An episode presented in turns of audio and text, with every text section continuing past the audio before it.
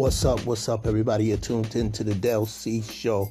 Um, this is not a show um, for today.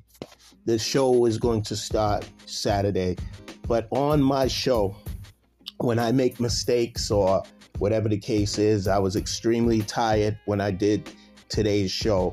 Um, I did it early in the morning, so I might have said things, you know, certain things might didn't come out or might didn't fit what I was saying.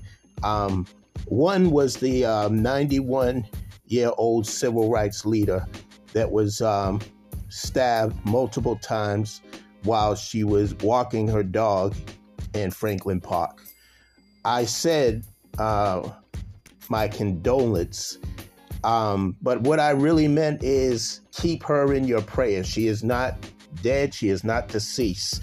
I repeat, she is not deceased. So let's keep her in our prayers, and they're going to um, put together a place in her name.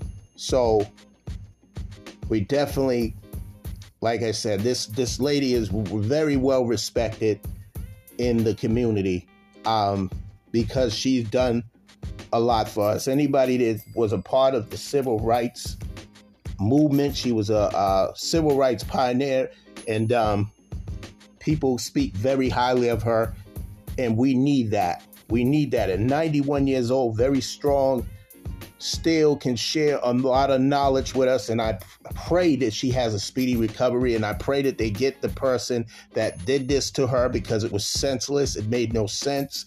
Um, so let's keep her in our prayers. And um, I'll talk more about the Nicki Minaj and Latto thing and and um, Kanye West and and Ray J with Candace Owens. Uh, I'll talk more about that tomorrow, and of course, music. I'm I'm, I'm gonna play a lot of female music for tomorrow as well. So stay tuned for that. Stay tuned for that. Again, is your man Del C, and as I always say at the end of this show. Stay blessed, stay positive, and remember to always let your loved ones know you love them because tomorrow is not promised to no man, woman, or child.